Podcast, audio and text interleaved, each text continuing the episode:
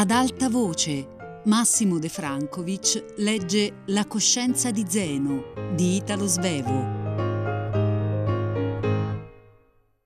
15 maggio 1915.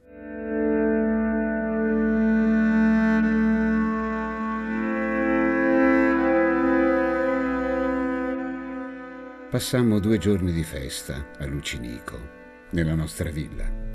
Mio figlio Alfio deve rimettersi di un'influenza e resterà nella villa con la sorella per qualche settimana. Noi ritorneremo qui per le Pentecoste. Sono riuscito finalmente di ritornare alle mie dolci abitudini e a cessare di fumare. Per raccogliermi meglio, passai il pomeriggio del secondo giorno, solitario, alle rive dell'Isonzo. Non c'è miglior raccoglimento che stare a guardare un'acqua corrente. Fu un vero raccoglimento il mio uno di quegli istanti rari che la vara vita concede, di vera grande oggettività, in cui si cessa finalmente di credersi e sentirsi vittima. In mezzo a quel verde, rilevato tanto deliziosamente da quegli sprazzi di sole, seppi sorridere alla mia vita e anche alla mia malattia. La donna vi ebbe un'importanza enorme, magari a pezzi, i suoi piedini, la sua cintura, la sua bocca riempirono i miei giorni e rivedendo la mia vita e anche la mia malattia, le amai, le intesi. Com'era stata più bella la mia vita che non quella dei cosiddetti sani, coloro che picchiavano o avrebbero voluto picchiare la loro donna ogni giorno, salvo in certi momenti. Io invece ero stato accompagnato sempre dall'amore. Gli altri abbandonavano la donna delusi e disperando della vita da me la vita non fu mai privata del desiderio e l'illusione rinacque subito intera, dopo ogni naufragio. In quel momento ricordai che fra le tante bugie che avevo propinate a quel profondo osservatore che era il dottor S, c'era anche quella che io non avessi più tradita mia moglie dopo la partenza di Ada. E anche su questa bugia egli fabbricò le sue teorie. Ma là, alla riva di quel fiume, Improvvisamente, con spavento, ricordai che era vero che da qualche giorno, forse da che avevo abbandonata la cura, io non aveva ricercata la compagnia di altre donne. Vecchio come sono, da un pezzo le donne non mi guardano più. E se io cesso dal guardare loro, ecco che ogni relazione fra di noi è tagliata. L'esperienza che cercavo l'ebbi poco dopo e fu sufficiente per rassicurarmi, ma non mi costò poco per averla, turbai e guastai la relazione più pura che avessi avuta nella mia vita.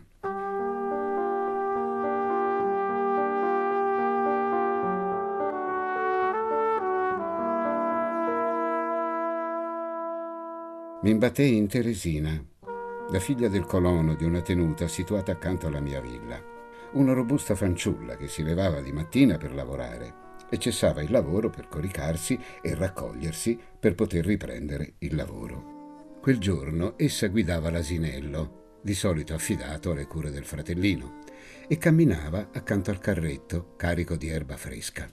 L'anno prima Teresina mi era sembrata tuttavia una bimba e non avevo avuta per lei altro che una simpatia sorridente e paterna.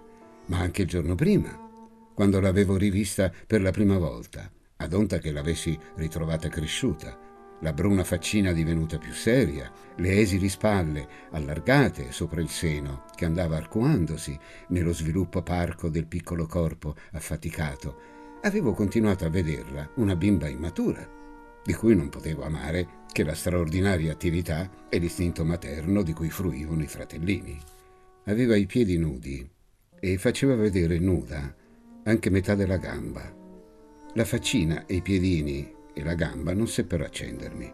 La faccia e le membra che Teresina lasciava vedere erano dello stesso colore.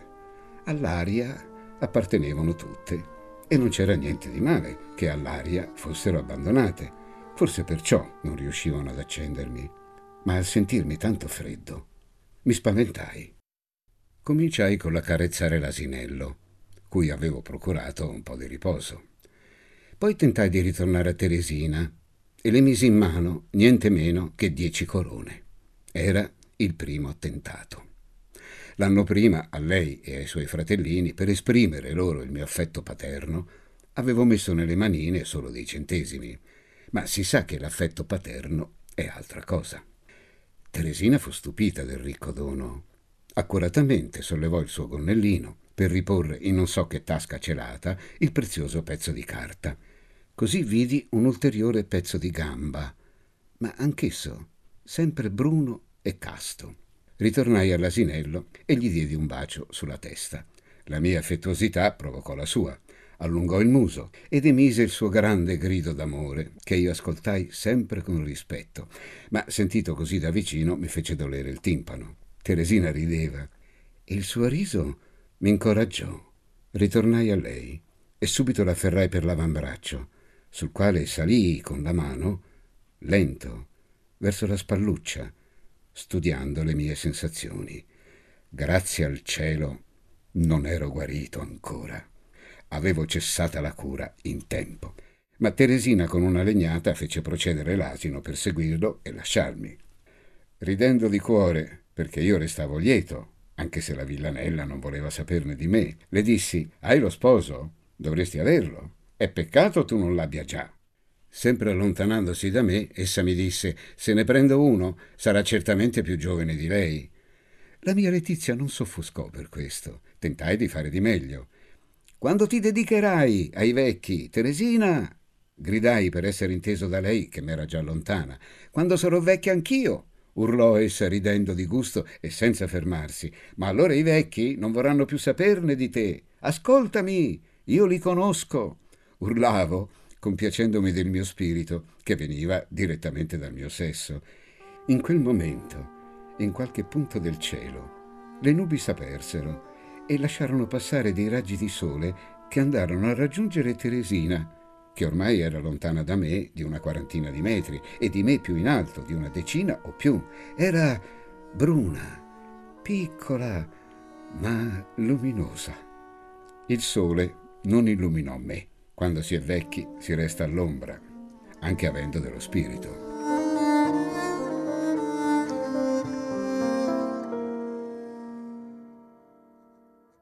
26 giugno 1915. La guerra m'ha raggiunto.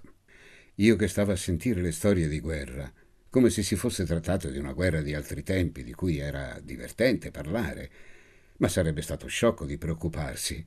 Ecco che vi capitai in mezzo stupefatto e nello stesso tempo stupito di non essermi accorto prima, che dovevo esservi prima o poi coinvolto. La guerra mi prese, mi squassò come un cencio. Da un giorno all'altro io fui un uomo del tutto nuovo, anzi, per essere più esatto, tutte le mie 24 ore furono nuove del tutto. Da ieri sono un po' più calmo perché finalmente, dopo l'attesa di un mese, ebbi le prime notizie della mia famiglia. Si trova sana e salva a Torino, mentre io avevo già perduta ogni speranza di rivederla. Devo passare la giornata intera nel mio ufficio non vi ho niente da fare. Alla sera vado a casa, carico delle grosse chiavi del magazzino. Oggi, che mi sento tanto più calmo, portai con me in ufficio questo manoscritto che potrebbe farmi passar meglio il lungo tempo.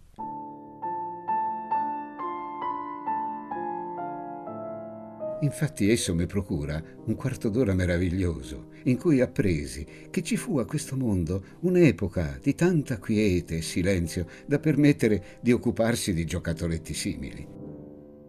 Cammino per le vie della nostra misera città, sentendo di essere un privilegiato che non va alla guerra e che trova ogni giorno quello che gli occorre per mangiare. La guerra e io ci siamo incontrati in un modo violento ma che adesso mi pare un poco buffo.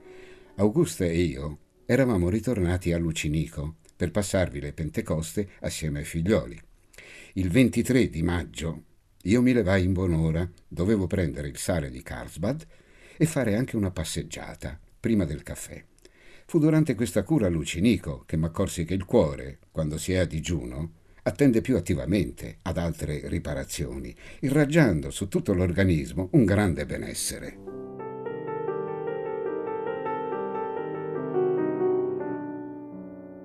mi proposi di camminare per un due orette.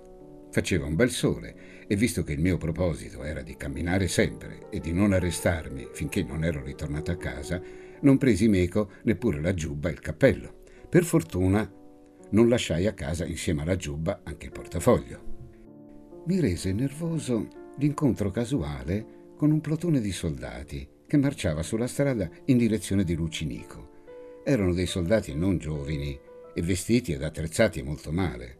Dal loro fianco pendeva quella che noi a Trieste dicevamo la Durlindana, quella baionetta lunga che in Austria, nell'estate del 1915, avevano dovuto levare dai vecchi depositi.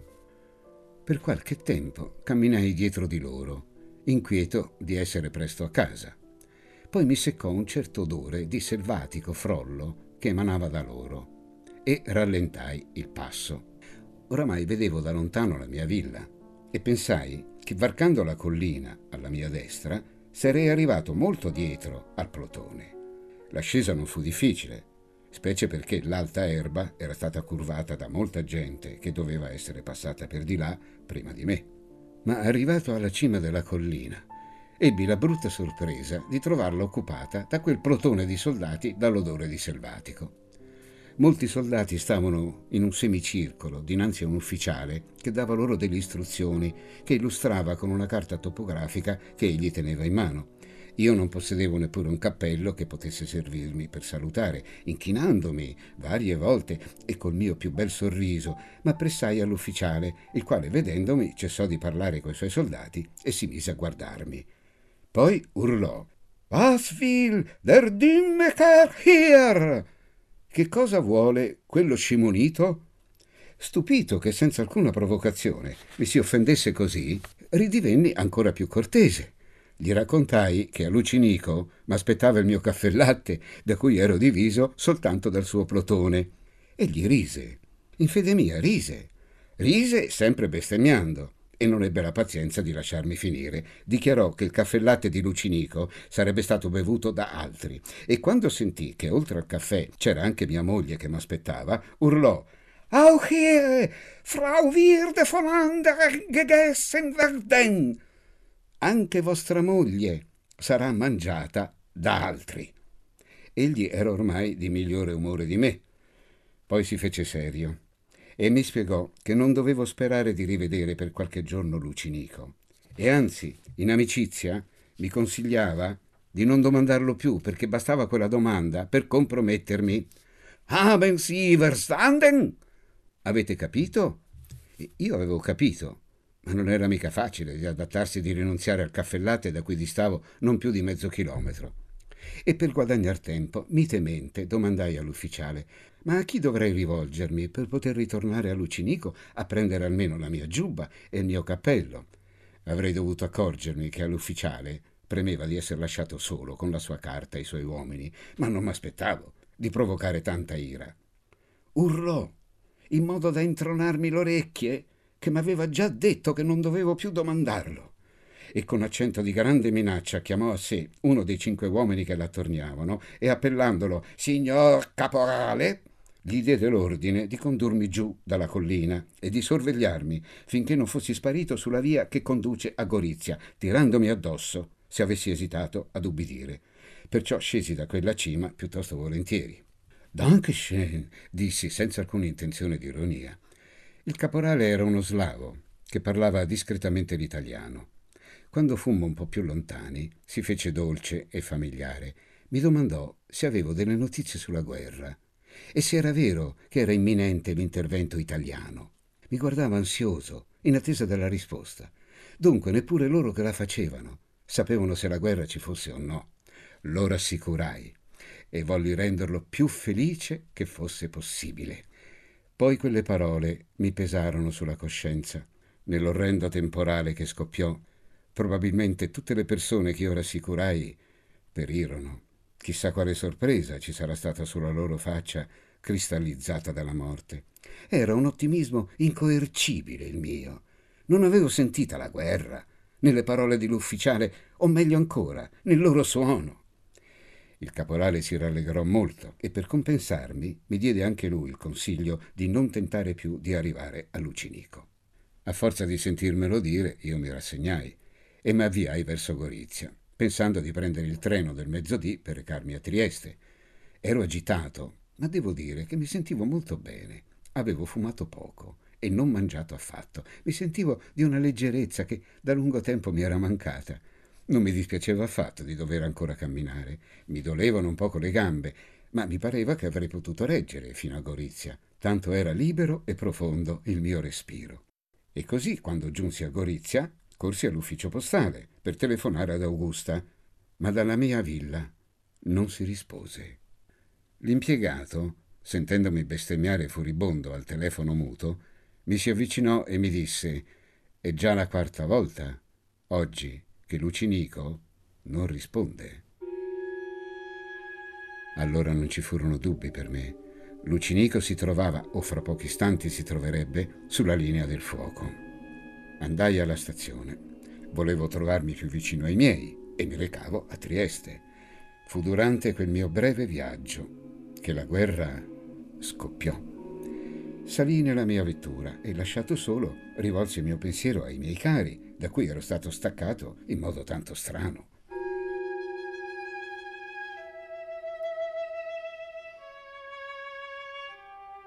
Il treno camminò bene fino oltre Monfalcone. Pareva che la guerra non fosse giunta ancora fin là. Io mi conquistai la tranquillità, pensando che probabilmente a Lucinico le cose si sarebbero svolte come al di qua della frontiera. A quell'ora Augusta e i miei figli si sarebbero trovati in viaggio verso l'interno dell'Italia.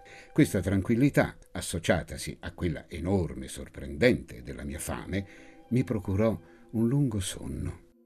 Fu probabilmente la stessa fame che mi destò. Il mio treno s'era fermato, in mezzo alla cosiddetta Sassonia di Trieste.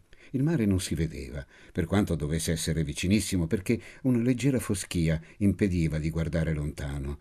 Il Carso ha una grande dolcezza nel maggio, ma la può intendere solo chi non è viziato dalle primavere esuberanti di colore e di vita di altre campagne.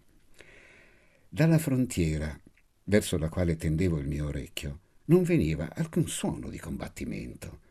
Noi eravamo fermi a quel posto per lasciar passare otto o nove treni che scendevano turbinando verso l'Italia. Quando arrivai a Trieste, la notte era già scesa sulla città. La notte era illuminata dal bagliore di molti incendi e un amico che mi vide andare verso casa mia in maniche di camicia mi gridò Hai preso parte ai saccheggi? Finalmente arrivai a mangiare qualche cosa e subito mi coricai. Adesso che so che la mia famiglia è sana e salva, la vita che faccio non mi spiace. Non ho molto da fare, non si deve né comprare né vendere.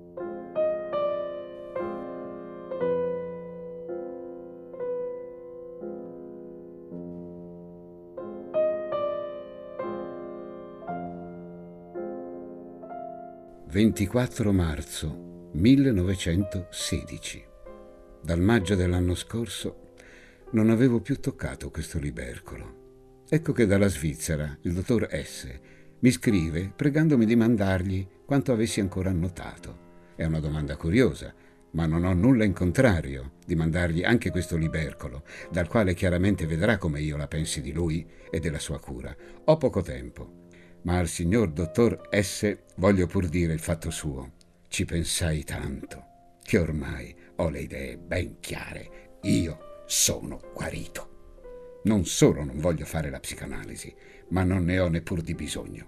E la mia salute non proviene solo dal fatto che mi sento un privilegiato in mezzo a tanti martiri. Io sono sano, assolutamente. Soffro bensì di certi dolori, ma mancano di importanza nella mia grande salute. Fu il mio commercio che mi guarì e voglio che il dottor S lo sappia. Attonito e inerte, stetti a guardare il mondo sconvolto, fino al principio dell'agosto dell'anno scorso. Allora io cominciai a comperare, sottolineo questo verbo, perché ha un significato più alto di prima della guerra.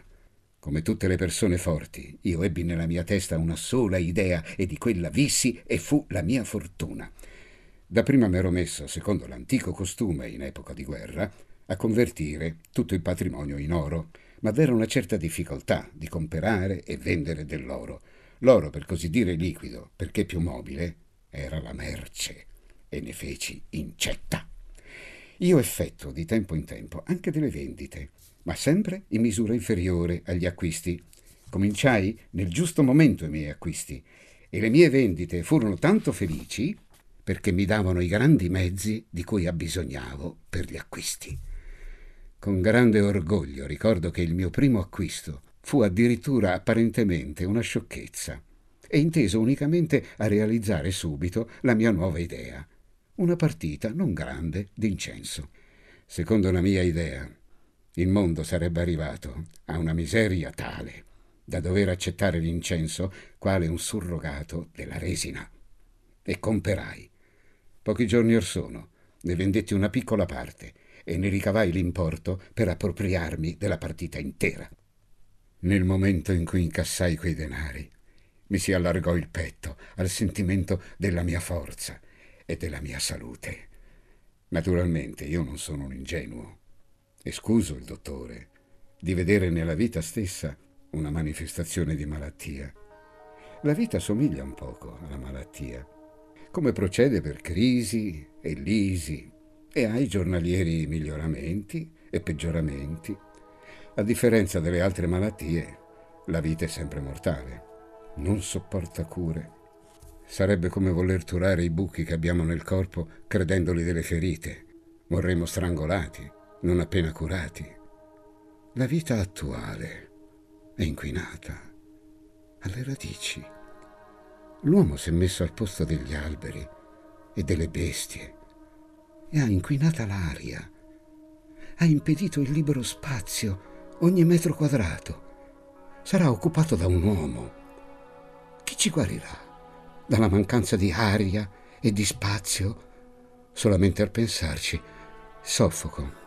Ma non è questo, non è questo soltanto. La piaga cancrenosa, come in Austria si appellò subito il fronte italiano, s'era aperta e abbisognava di materiale per nutrire la sua purulenza. E gli uomini vi andavano, cantando e schignazzando. Da tutti quei treni uscivano i medesimi suoni di gioia e di ebbrezza. Qualunque sforzo di darci la salute è vano. Questa non può appartenere che alla bestia, che conosce un solo progresso quello del proprio organismo, allorché la rondinella comprese che per essa non c'era altra possibile vita fuori dell'emigrazione, essa ingrossò il muscolo che muove le sue ali e che divenne la parte più considerevole del suo organismo. La talpa si interrò e tutto il suo corpo si conformò al suo bisogno. Il cavallo si ingrandì e trasformò il suo piede. Di alcuni animali non sappiamo il progresso, ma ci sarà stato e non avrà mai leso la loro salute. Ma l'occhialuto uomo, invece, inventa gli ordigni fuori del suo corpo. E se c'è stata salute e nobiltà in chi li inventò, quasi sempre manca in chi li usa. Gli ordigni si comprano, si vendono e si rubano. E l'uomo diventa sempre più furbo e più debole anzi si capisce che la sua furbizia cresce in proporzione della sua debolezza. I primi suoi ordigni parevano prolungazioni del suo braccio e non potevano essere efficaci che per la forza dello stesso, ma oramai l'ordigno non ha più alcuna relazione con l'arto ed è l'ordigno che crea la malattia. Altro che psicoanalisi ci vorrebbe sotto la legge del possessore del maggior numero di ordigni, prospereranno malattie e ammalati. Forse attraverso una catastrofe inaudita, prodotta dagli ordigni, ritorneremo alla salute. Quando i gas velenosi non basteranno più, un uomo, fatto come tutti gli altri, nel segreto di una stanza di questo mondo, inventerà un esplosivo incomparabile, in confronto al quale Gli esplosivi attualmente esistenti saranno considerati quali innocui giocattoli. Ed un altro uomo, fatto anche lui, come tutti gli altri, ma degli altri, un po' più ammalato, ruberà tale esplosivo e si arrampicherà al centro della Terra per porlo nel punto dove il suo effetto potrà essere il massimo. Ci sarà un'esplosione enorme che nessuno udrà e la Terra, ritornata alla forma di nebulosa, errerà nei cieli, priva di parassiti e di malattie.